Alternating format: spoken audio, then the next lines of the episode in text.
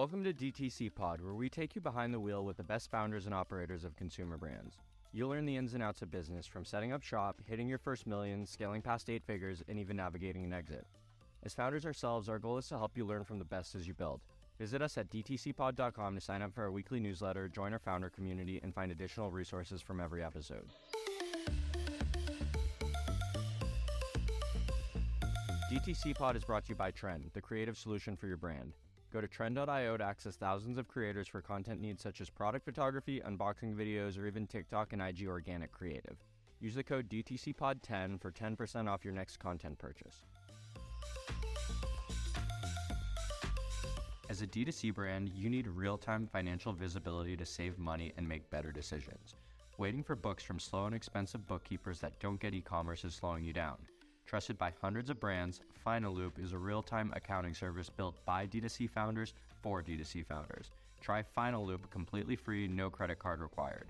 Just visit finaloop.com slash D2CPod and get 14 days free and a two-month P&L within 24 hours with all the ecom data and breakdowns you need to crush it.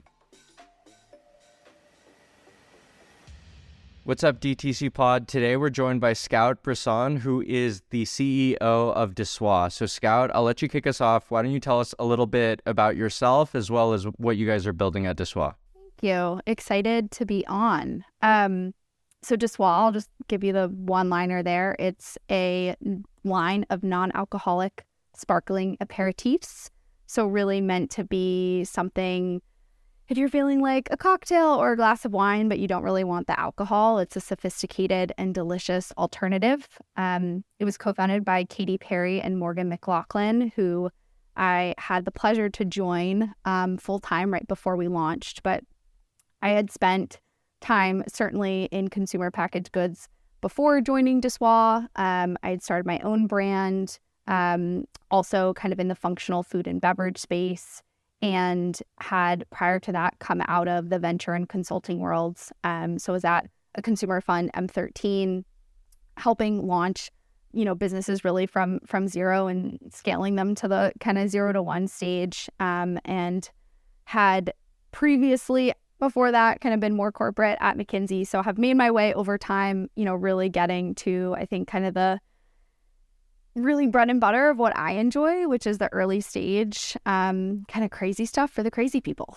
So that's what you know. That's what we've been in for the last 15 months since we we launched De Soi, and we're we're having a lot of fun. Awesome, and yeah, I'm really excited to get into De Soi, how you guys launch, where you guys are at now. But would love to go back uh, a little bit further. You said you have a background in consulting as well as having started your own brand. So why don't you just tell us a little bit more? What were you focused on in the consulting world? And then, you know, tell us a little bit about the first brand you started before you found yourself in the CEO role at De Soi. Yeah. So at McKinsey, I was, I mean, very much a generalist, but I found myself drawn towards um, certainly consumer projects. Um, I mean, before I got there, I feel like I touched everything from as a, you know, kind of mundane as semiconductors and learning what that world looks like, as sexy as the e-commerce world that we're now in. Um, did everything from gosh, like indirect procurement cost cutting to strategy and growth. And I just got really excited about the spaces where you were touching that consumer experience. Um, also, funnily enough, I think I had a lot of interest in the entertainment space um, and had some some client work that I did there. So I'd say for me, a lot of that period of time was just kind of the like self development and coming out of it. I, did my undergrad at MIT, which is very technical education and coming out of that world of like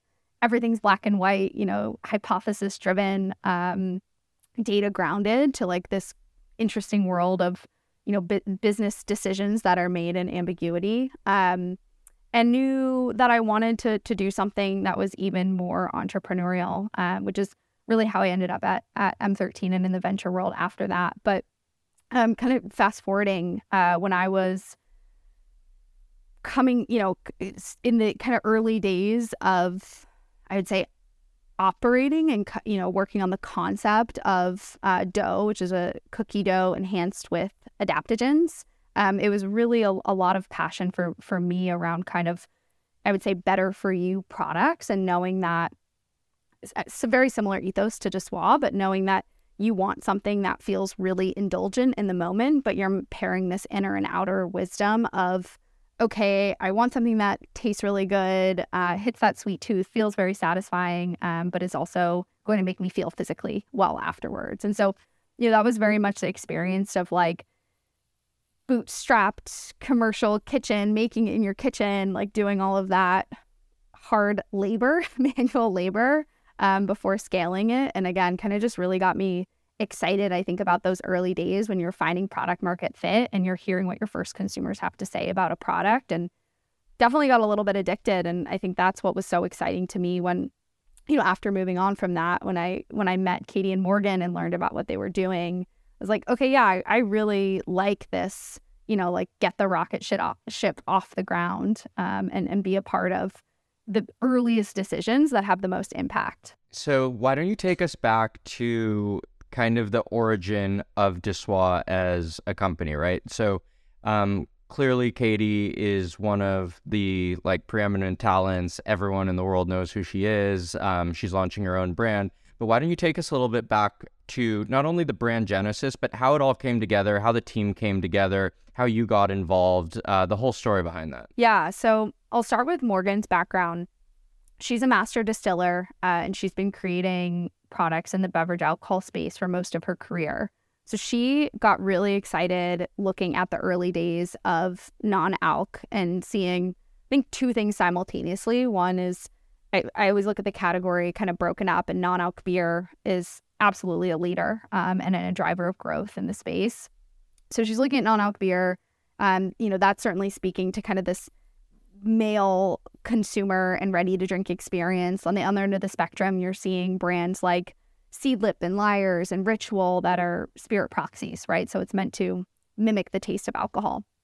And started thinking like what's the option that's ready to drink so you don't have that additional education hurdle of how do I mix and make a cocktail at home.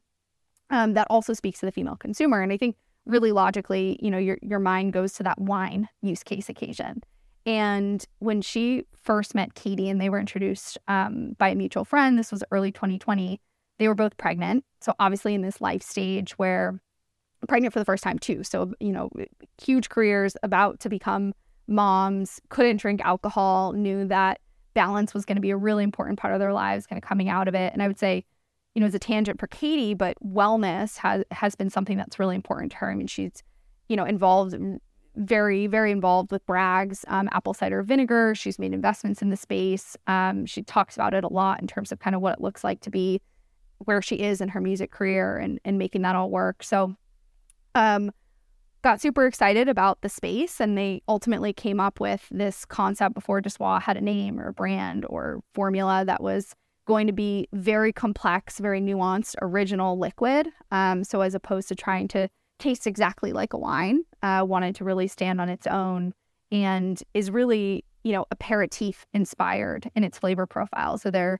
in our first three SKUs, it's of varying degree, but a lot of kind of the, the traditional bitter notes of an aperitif that really show up. So they hit it off right away. Um, started working on on the business. Worked on it for the better part of 18 months um, before I came into the picture.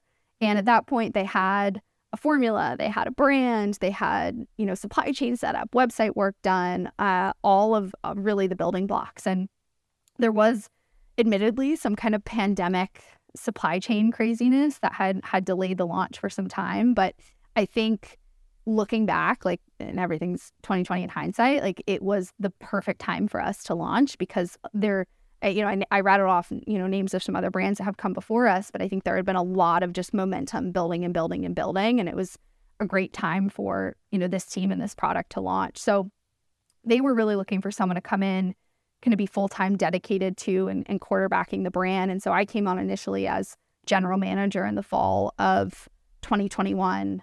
We launched in January 2022. I moved into the CEO role um, last summer, and you know, we I'm sure we'll talk a lot about kind of like what our focus has been on the business, but you know, really the the mission for De Soi here is about this celebratory drink that we've created and and sharing this message. I think about it's about optionality, it's about inclusivity, it's about having something on the table for whether you're taking the night off from drinking or you're, you know, taking three months off from drinking. Like there just should be something for everybody there. Yeah, I think there's so much to talk about here. Um, one of the first things I want to talk about, just from a, a cultural sort of perspective, because I know like non alcoholic as a category is like blowing up. So your guys' timing is obviously awesome. But what can you just tell us about the category as a whole? Like, what gets you guys excited about it? Not just because it's a product that you guys might love yourself, but in terms of the broader themes about what non alc represents and where this is going, like, what are some of the undercurrents in society that are leading us here? Health and wellness, a million percent health and wellness. I mean, that's something right that we've seen is is not a fad. It's a it, it is a lasting trend that is driving consumer behavior and has been right for some time.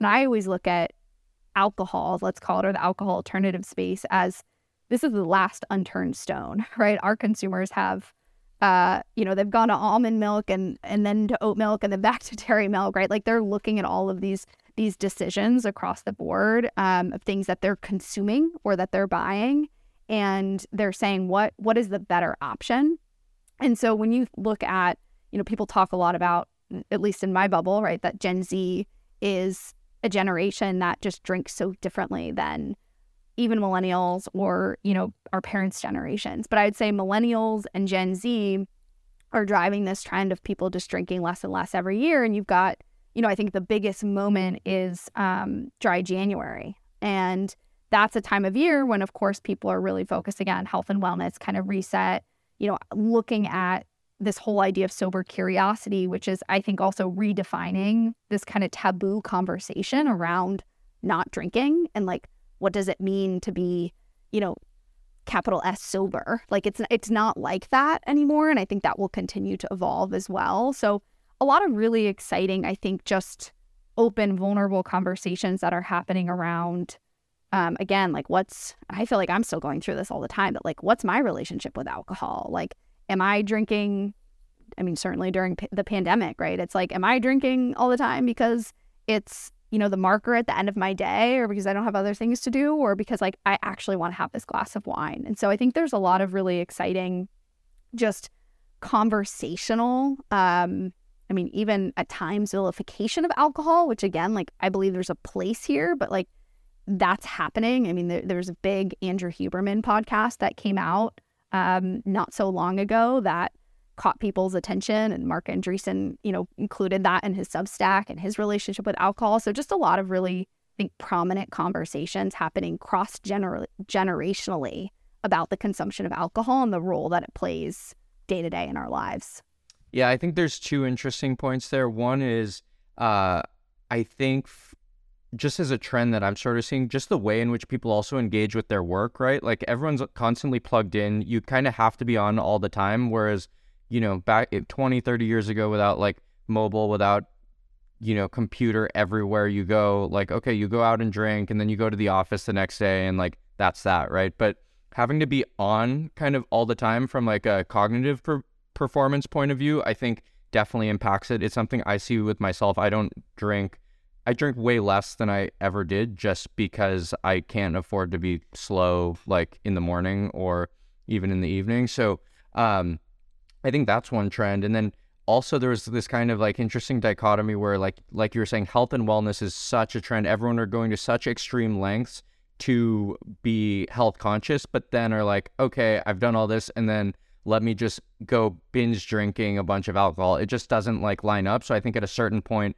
that domino starts to fall as well, where, you know, it doesn't necessarily mean alcohol is going to be eliminated by any means. It just means people are going to be more thoughtful about how and where they choose to to to drink, right? Um, so I think that's a really cool trend to be able to tap into and ride. So the the I think one yeah, quick note it. on that. No, I just I think what's been interesting to me, if you look at kind of the biohacker lands, landscape and um, the growth of brands like Whoop and Oura Ring, that are giving you access to data in a way that you didn't have it before. I think Athletic Brewing has a, a partnership um, with, I believe it's with Whoop, where they're collecting sleep data. And I think that's been a big thing to your point of kind of productivity and how you think about, you know, how do I perform at my utmost capacity on a day to day basis? people are just understanding that that one drink can impact your sleep super, super significantly, right? And even if you don't wake up the next day feeling hungover, there's ultimately an impact on on how you're resting and recovering in those you know eight hours hopefully between you when you went to bed and woke up. Yeah absolutely and and you bring up a good point with the the whole fitness tracker movement involved so people can actually see it. So now it's not just like feel a certain way it's like i quantifiably am a certain way which uh definitely definitely is a big marker for it. Um but this kind of takes me into my next question which goes more to like brand genesis and how you guys started to build it and how you pull it off. So clearly there's an interest there. You've got a team with people who are interested in the ability to pull it off. You guys kind of come up with a recipe, but when you're building a brand with someone as big as Katy Perry, like what goes into it, right? Like how is is it different than when you were working on your own brand for yourself or like what are the differences? What did you have to prepare for from a launch perspective? How involved was Katy in the process? Why don't you just talk us through that stage of the brand? Yeah. And I think, and just to kind of caveat it, a lot of that was right before I joined. So I certainly got the the Spark notes, and I've seen what it's looked like since. But you know, at, at the highest level, um, I'd say Katy was very, very, very high touch, and I think that I've seen the results of that because this is her baby, the same way that you know other, you know, the same way that's Morgan's baby, right, or any other co-founders. Um, brainchild, essentially. So she was involved as small as a decision as, you know, how much black pepper flavor is there in Purple Lune, which is one of our one of our three current flavors. Uh, to you know what are the names of the SKUs and how does it show up on the packaging and so i think just having a lot of that role in the brand development process which was happening um, you know, kind of in house at the time and and being very high touch meant that what was ultimately launching, you know, in those those few months when I was working on the go to market strategy with the team was like that was something that she has a a really close affiliation and tie to. And so then everything that comes out after that, if you think about um, the assets that we use to do our brand storytelling, if you think about the content that we're putting out on social media or on TikTok or on Instagram, right? It's like that all kind of rolls up to this this brand ethos, which for us is, you know, taking the definition of an aperitif, which traditionally is a bittersweet beverage, right? That's opening you up to a meal. Is like, no, no, no. De Soi is way more about opening you up to all of life's experiences and kind of the the beauty of what you know restraint looks like here is what's gained in the absence of it, and that's that's really our tagline. Which again, Katy was involved in selecting was pleasure with restraint, right? This idea of, um, you know, kind of what's what's gained here. So I'd say that, you know, two kind of concluding thoughts would be when you're building with somebody like Katy, um, it's really it's been really important to us along the way that De Soi is its own brand. It's a brand that resonates with Katy and her personal values, whether that's celebration and fun, if it's empowerment, if it's wellness, but that it also stands on its own um, because at the end of the day, it's it is De Soi, right? And it, it needs to be something that kind of lives and breathes. And so there's always going to be those integration of Katy's audience and her platform um, that come into our different marketing and creative kind of activation of it. But there's also going to be De Soi only things that we're doing. Absolutely. And why don't we talk a little bit through the actual like you know the first chapter of the company call it right like and what it takes to actually execute and launch when you're working with a uh, a talent as big as Katy. So I think the fact that she's able to like get all the way into the weeds and have her fingerprints across the brand, I think it's really important and makes a huge difference, right? Because you can clearly tell a brand that's just like a facade where someone's like not really involved and someone's actually where you've got a, a personality who's like a, a major part of the team. Um, but you know, with her distribution and everyone knows who she is, what doors did that open and how did you guys as a company, um, how are you able to deliver and fulfill on it, right? And I, I, think, you know, one thing I'd love to get some clarity on where it sounds like a, a great problem to have, but when you're doing a launch like that, right, all of a sudden the scale from the beginning is so much bigger than uh, a lot of early brands that might just be able to kind of go through a couple different product cycles, one PO, test with a couple close, you know, friends and family, get initial customer feedback. But, you know, when you're launching a brand with Katy Perry, automatically, boom, it's out there and you've got to be ready for that sort of scale. So, what kind of preparations went into that? How did you guys prepare? How did you respond to it? And just walk us through that a little bit. Yeah, I think uh, you're absolutely right. I think the, you know, having having been through t- two different versions of this, um, the, you know, the nature of MVP looks really different, right? And so I always say, I'm like 20, 2022 and certainly uh, the beginning of 2022 for us and our focus on D2C was to find product market fit.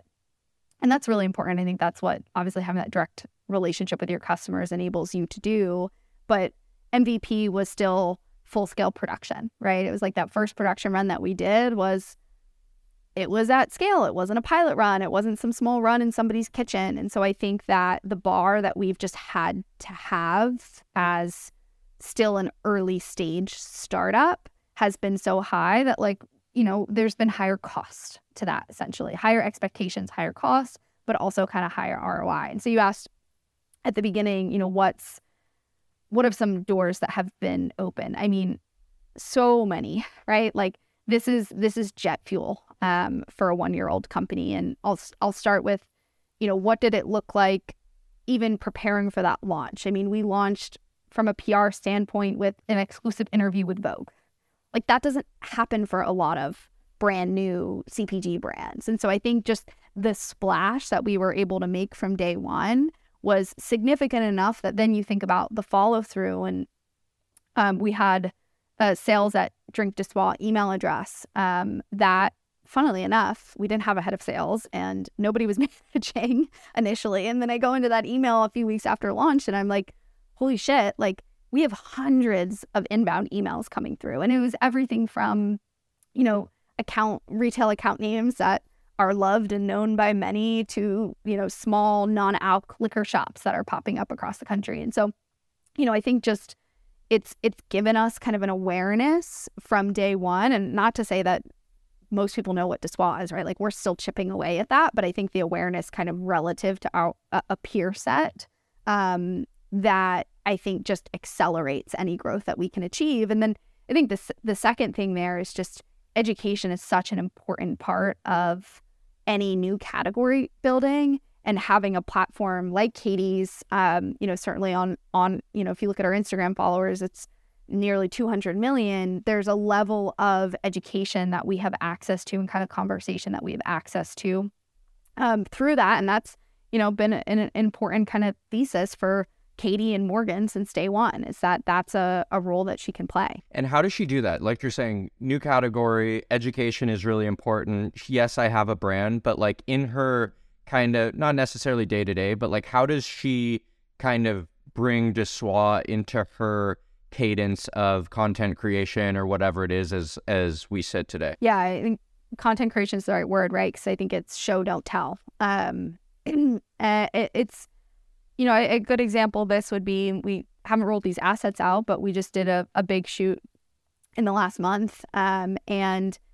you know, the conversation that myself and our head of brand marketing were having with Katy beforehand was like, what's the goal of the shoot? And we all agreed, and certainly Casey, Katy was a key voice here of this needs to be the where and the use case and the like the show, right? Like me in my kitchen, it needs to be me unwinding and having like a mom moment at the end of the day. Um, we've definitely gotten even kind of more UGC style content where Katy's drinking her favorite flavor, Purple Lune, at the end of a show or before she gets on stage. And so I think it's just there's the there's the Katy and the music Katy, right, which is that you know all glammed up, ready to go. But then there's also just that I'm in my kitchen and I'm making dinner, or I'm, like I said, kind of having that mom moment with her daughter. So I'd say we're we're always thinking about how we can continue to bring that to life and how um, you know she shows up at if it's going to be just like talking about the flavors or the pairings that you can do with De Soi, right? Like there's little tidbits that you can talk to, but a lot of it's just going to be imagery and kind of bringing that into the everyday. Awesome. And now I want to get into some more of like the business side of things, right? So putting, you know, Katy and and the celebrity factor aside, how are you thinking about growing the business today? Like, what are some of the channels you're focused on?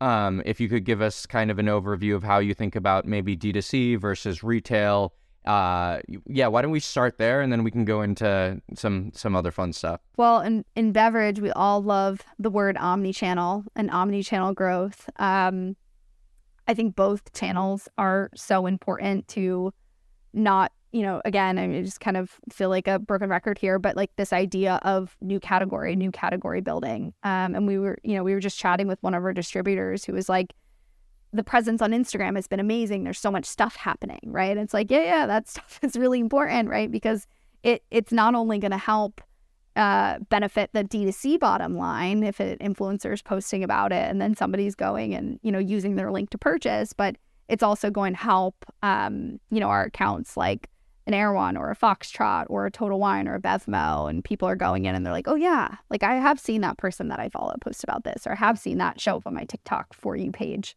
Um, so I'd say that really D2C in the early days helped us gain a deep understanding of how who our consumer is, uh, how they're drinking the product, what they like or don't like about our three flavors, which um, you know are super unique um, and kind of each to their own.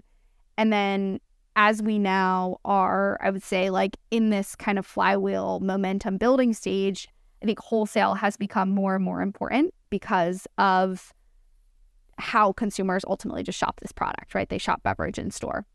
And so I'd say we're we're doing and have been doing a lot of the work of just getting doors, right? Like getting doors open, um, which you know we talk a lot about education, but education is not just for the consumer. Education is also for the distributor, for the retail buyer. Um, so doing that in our key markets so that ultimately, you know, our ideal scenario here is that every account you can think of has a four foot set of non alcoholic beverages. And it can be everything from, again, like a De Soi to a ritual, ritual or a Lyre showing up on that shelf. So, um, really leveraging D2C to help kind of capture some of that customer base in store as we're really proving out to retailers, as again, many early stage CPG brands are doing. They're proving themselves out, but we're also proving out the category. So, why don't you tell us a little bit about the category in the sense that, um, like you were saying, if you're selling tequila, for example, there's like a defined shelf space for tequila, and you know you know who you're competing with.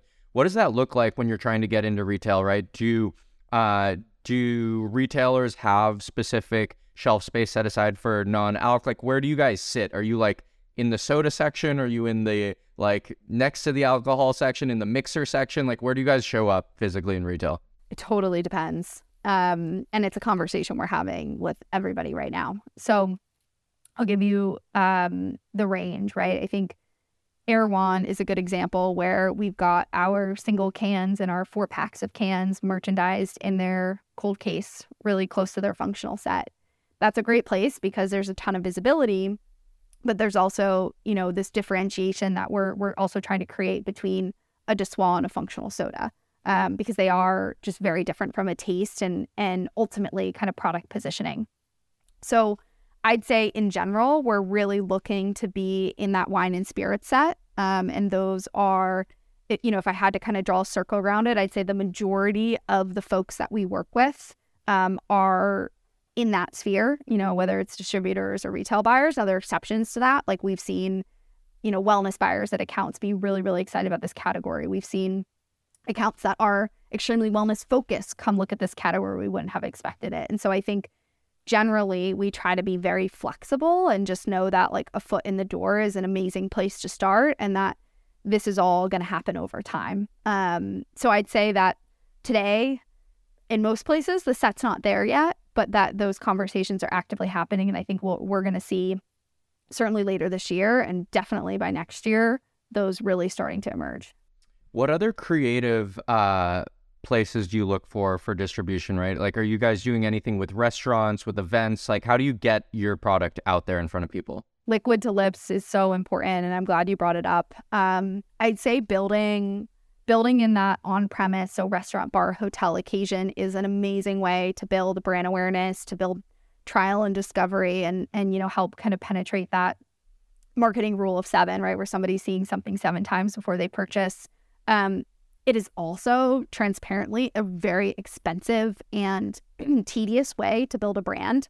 And um, Seedlip is usually, you know, if I'm going to see a brand on a menu, that's usually the brand that I see. And if you think about their history, I mean, Diageo acquired Seedlip in 2019 and has plugged them, I'm sure, into their distribution network. And so that's why we're seeing it in a lot of menus. So definitely part of the strategy. It's just slow going. And so then I think the other place that we really focus where we have um, retail accounts starting to open up more and more would be the events and the liquids to lip liquid to lips and the demoing in stores um, so i think these are all really great touch points just to build a ton of awareness around it. And i think as you know as our brand evolves as well we really are partnering with our distributors to help capture a lot of those restaurants bars and hotels. Um, but it it it is cost intensive and resource intensive for you know a seed stage business. Yeah absolutely. So how do you decide where and how and which ones to do? Because that's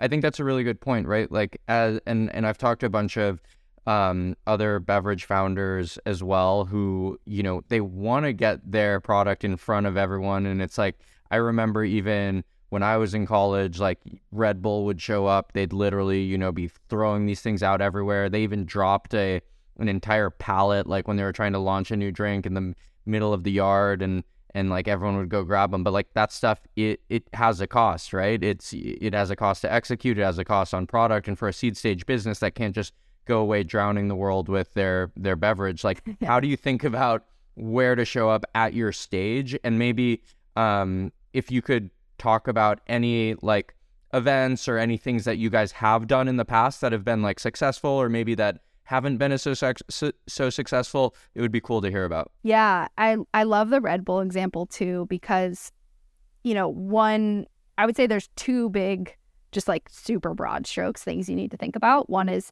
who is my consumer? So if they're going after, you know, college aged kid, male, right? Like great. Yeah, drop it, you know, drop it on Canvas, drop it in front of a fraternity house and like let the product speak for itself.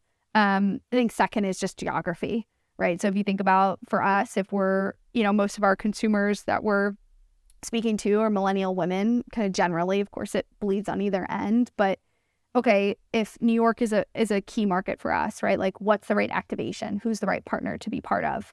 Um, I'd say that the other thing worth considering here, and this is tends to be true of let's call it brand marketing as a large bucket, is that you can't you just can't measure the impact.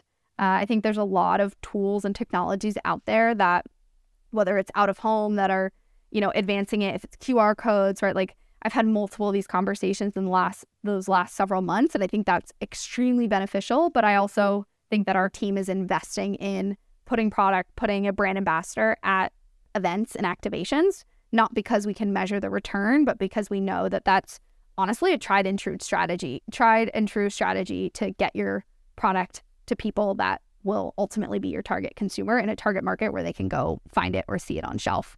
Um, so we've done things. I mean, I think right now we um, really prioritize where we have uh, strong relationships. So, like, I think about, you know, one of our, our investors reached out recently because they're to host an, an opening for one of their, they have a store and they're hosting an opening for a store. And I'm like, I love this because here's somebody who already is an ambassador of the brand and is to treat this really well.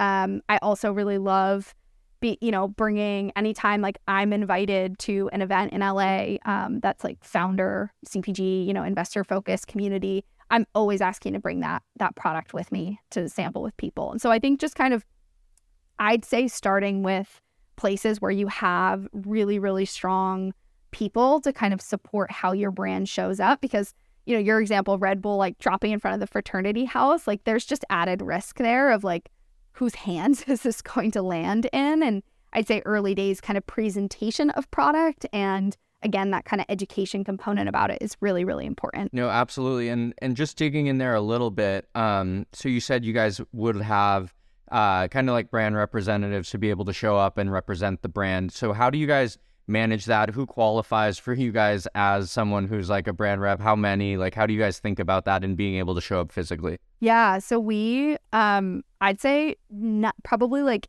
80% of the time right now, it's, it's physically someone from our team. Um, if it's in LA. So again, kind of like early stage, we're seven full-time people and like, it's going to be me or it's going to be Haley, who leads brand, or Sammy, who leads ecom, actually showing up at an event. Um, and then I think the other people that we we've had a lot of luck with is actually starting with um, folks that kind of specialize in in demoing. So just give to give you a great example, like our head of sales was doing a demo himself at an Erewhon, saw another demo person at the table next to him absolutely crushing the sales uh, for the brand that he was repping and you know, he, Ryan just goes over to him and starts talking to him, and he's like, "Oh, do you want to do to Swan? This guy is eh, just a monster when it comes to like selling through anything." And so now we've gone to him, and he's gone and done events for us, and like he's not only doing the demos at Total Wine and Erewhon, but he's repping it at there was like an Expo West party that he was representing the brand. So I think just finding people that really know how to sell and represent your brand are often the best candidates and it ends up being kind of patchwork. But for us, I think doing that before we go to like big agency where things are a little bit more impersonal, we've just found this to be more effective. And I think as we as we grow and it becomes more relevant, you know, I see adding that way as well where you can find just even members from our community, right? Like if it's putting out feelers on Instagram, um, or it's looking at kind of like customer base in New York and like who are our subscribers? Like, are there people here sending out a like if you want to rep our brand, here's how you can be a part of it. Um, so I think we'll we'll continue to be scrappy there and just how we think about the best brand ambassadors. Another thing that you just mentioned uh, about how it's your actual internal team doing everything, I think that's really important, especially for a, a brand like this, because when you're trying to show up personally as a brand and you're trying to grow and get all those learnings, I think traditionally a lot of um, you know, celebrity lines. One, the the talent themselves wasn't as involved in the process, right? And then two, like you were saying, you would layer in agency and all these other kind of factors on top of it, and then it becomes a really impersonal experience. So I think what you guys, what I'm hearing from how you guys are approaching this is not only do you have a talent that's like actually involved in the the brand, but then you actually have a team who's running that and is actually there on the front lines of the business as well, and that makes a really big difference as you um, as you build out a business. Like you're saying, you guys are prepared to scale, you're ready to do that, but you're not willing to sacrifice all the learnings and the and going through building a business like a real kind of sustainable way. So, off that, I'd love to kind of talk a little bit more about what your role is now, like what you really focus on, what your day to day is like, um, yet, what keeps you up at night as you think about the business and and what some of the exciting areas and projects that you've been working on? Oh my god, that was like six questions in one. Okay, what my role is? Um, I think it.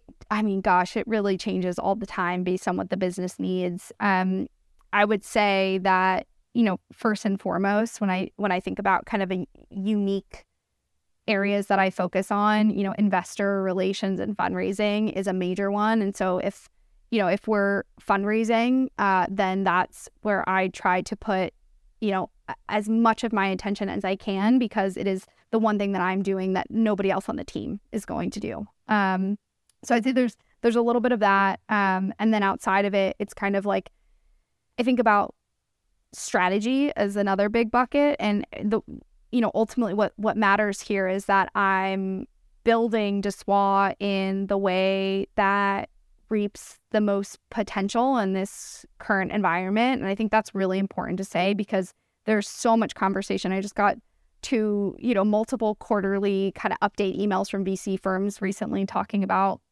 you know, how crazy the last quarter has been. And honestly, like, I think the, the quarter before that was even crazier it's like these this the world right now is kind of in this shift in the economy. Nobody knows like what's happening and what it's going to mean. And so making sure that ultimately De Soi is going to get multiple bites at the apple right at the end of the day is really really important. And then you know I feel super fortunate that I've got a team covering you know let's call it kind of all key functional bases for De Soi and so a lot of my day to day is where can I add the most value? So, you know, right now we're gearing up for some exciting things coming this summer. And I spend a lot of my time with the marketing team thinking through what that go to market looks like. I spent a lot of time with our head of sales and our chief operating officer thinking about what our wholesale build looks like and how do we move the needle on our existing accounts and on new accounts. Spend a ton of time thinking about, okay, like, you know, places that, you know, we, we started our conversation talking about Katy, but it's like, where are the ways for me, not just with Katy, but like any of our investors or our board, like how can we leverage them to really add value um, as we're we're trying to achieve all of our ambitious goals. So I'd say it's a it's a little bit of anywhere and a lot of everywhere. And the thing that I've learned the most has been when I'm fully stepping in and owning something and owning, you know, a work stream. Like for instance, we had know kind of transition period in brand marketing and I was running brand marketing and it was kind of like, okay, like I can't run this 100% by myself and deliver quality results on all the other things that I need to. And so solving for and, and, and you know, hiring somebody's not always the answer, but like how am I going to solve this between something in-house or something outsourced so that I can focus kind of at a higher level on these things and roll up my sleeves when I absolutely need to. Um, so it's a little bit of just I think structurally setting yourself up as, you know, a CEO to be able to weigh in again on like, I see it kind of like strategy, people, and this like investor fundraising bucket. No, absolutely. And one thing you mentioned about the current climate and how investors are thinking about everything, um, how how have you seen it affect the beverage space? Right? Is this something that you guys are sheltered from because you're in a massively growing category and you have like um uh, you know Katy Perry and and you're this amazing team behind you so you feel a bit sheltered do you feel it as well like what are you just seeing from the general landscape around um around beverage definitely not sheltered i think everybody is being impacted um you know different levels perhaps at different stages um but i would say it, it has shifted from let's call it focus on hyper growth to questions like when are you projecting profitability, right? And I think different categories have a different time to get profitable. Um, and I think beverage tends to be competitive. Uh, it tends to be expensive, right? Some of the overhead that we were talking about before. So I think there's just a different kind of scrappiness and leanness that you know we've we've shifted our strategy as we think about growing and it honestly like a lot of it kind of comes back to the conversation we were having about on premise because you know, what you can do as a beverage alcohol brand is you can hire a bunch of salespeople to be feet on the street, opening up those types of onesie twosie accounts up and down uh, with your distributor. But frankly, like those people don't pay for themselves, and so you you know you're investing in that growth so that it pays off down the road. I think brands just can't do that as much anymore. So you're you're looking for the bigger bets. You're looking for kind of like the places where you can get you know, a lot more volume sold a lot faster and you're trusting in more kind of let's call it, you know, if it's commission model focus or if it's more brokerage, right? Like these are just very tactical things that we're doing. So I think ultimately the conversation has just shifted a lot towards um, let's call it efficient, sustainable growth. Um, and what ultimately to make sure that you're thinking about margin um, burn, you're thinking about growth kind of in the context of getting to break even or profitability. What's the what's the biggest lesson you've had so far in terms of you know wearing the CEO hat at De Soi? What what have you learned that uh, that's like really stuck with you? That is such a good question. Um, I think that I've spent a lot of time thinking about leadership style and how do I authentically lead as Scout, um, but also kind of step up as I think this is the opportunity that I've been given. And I've learned that with your employees, you have to be real. You can't always be a cheerleader. You can't be the everything's great and, you know, smile through it. I think you have to be real with them. You have to treat people like adults and you have to say, this is what's going on. Um, you know, again, if it's macro things going on in the environment or if it's something like Silicon Valley Bank, right? Like you've got to be real with people with what's going on and show them that like this is how you're going to get through it, but like letting in some of that realness. Um so I think I've seen just such different leadership styles throughout my career of like being sheltered and having someone who, you know, kind of takes all the stress of what's going mm-hmm. on and just like shoves it in a corner and I think there's, you know, you don't want to cause stress, but I think you need to be totally honest and transparent with people about what's happening and then what your plan is to get through it because I also see that as a learning opportunity and kind of a trust building exercise that happens in the process. Yeah, 100%. I think that's something that I've found as well. It's like, you know, rather than just trying to hide information and sugarcoat things, a lot of times the best way to communicate, especially with a team, is just be open and transparent. And if you can bring that attitude, then people will buy into that because they they get it right. So not everything isn't always like a perfect rocket ship. Sometimes there's there's great days, sometimes there's not great days, but being able to be honest with yourself and your team, I, I always find is really, really important for, for anyone, but especially in, in, in a startup. Um, and the next question I'd have is, you know, what are, what are you most excited for? Like, what's the area of the business or what is your like core focus? If you just had like one thing that you, that you're really thinking about right now for the rest of 2023 for you and De Soi, like what is it? It is more more De Soi, more places. I mean, I think that's really like that's the name of the game is get more more doors open um, and get more visibility for this brand. And I think that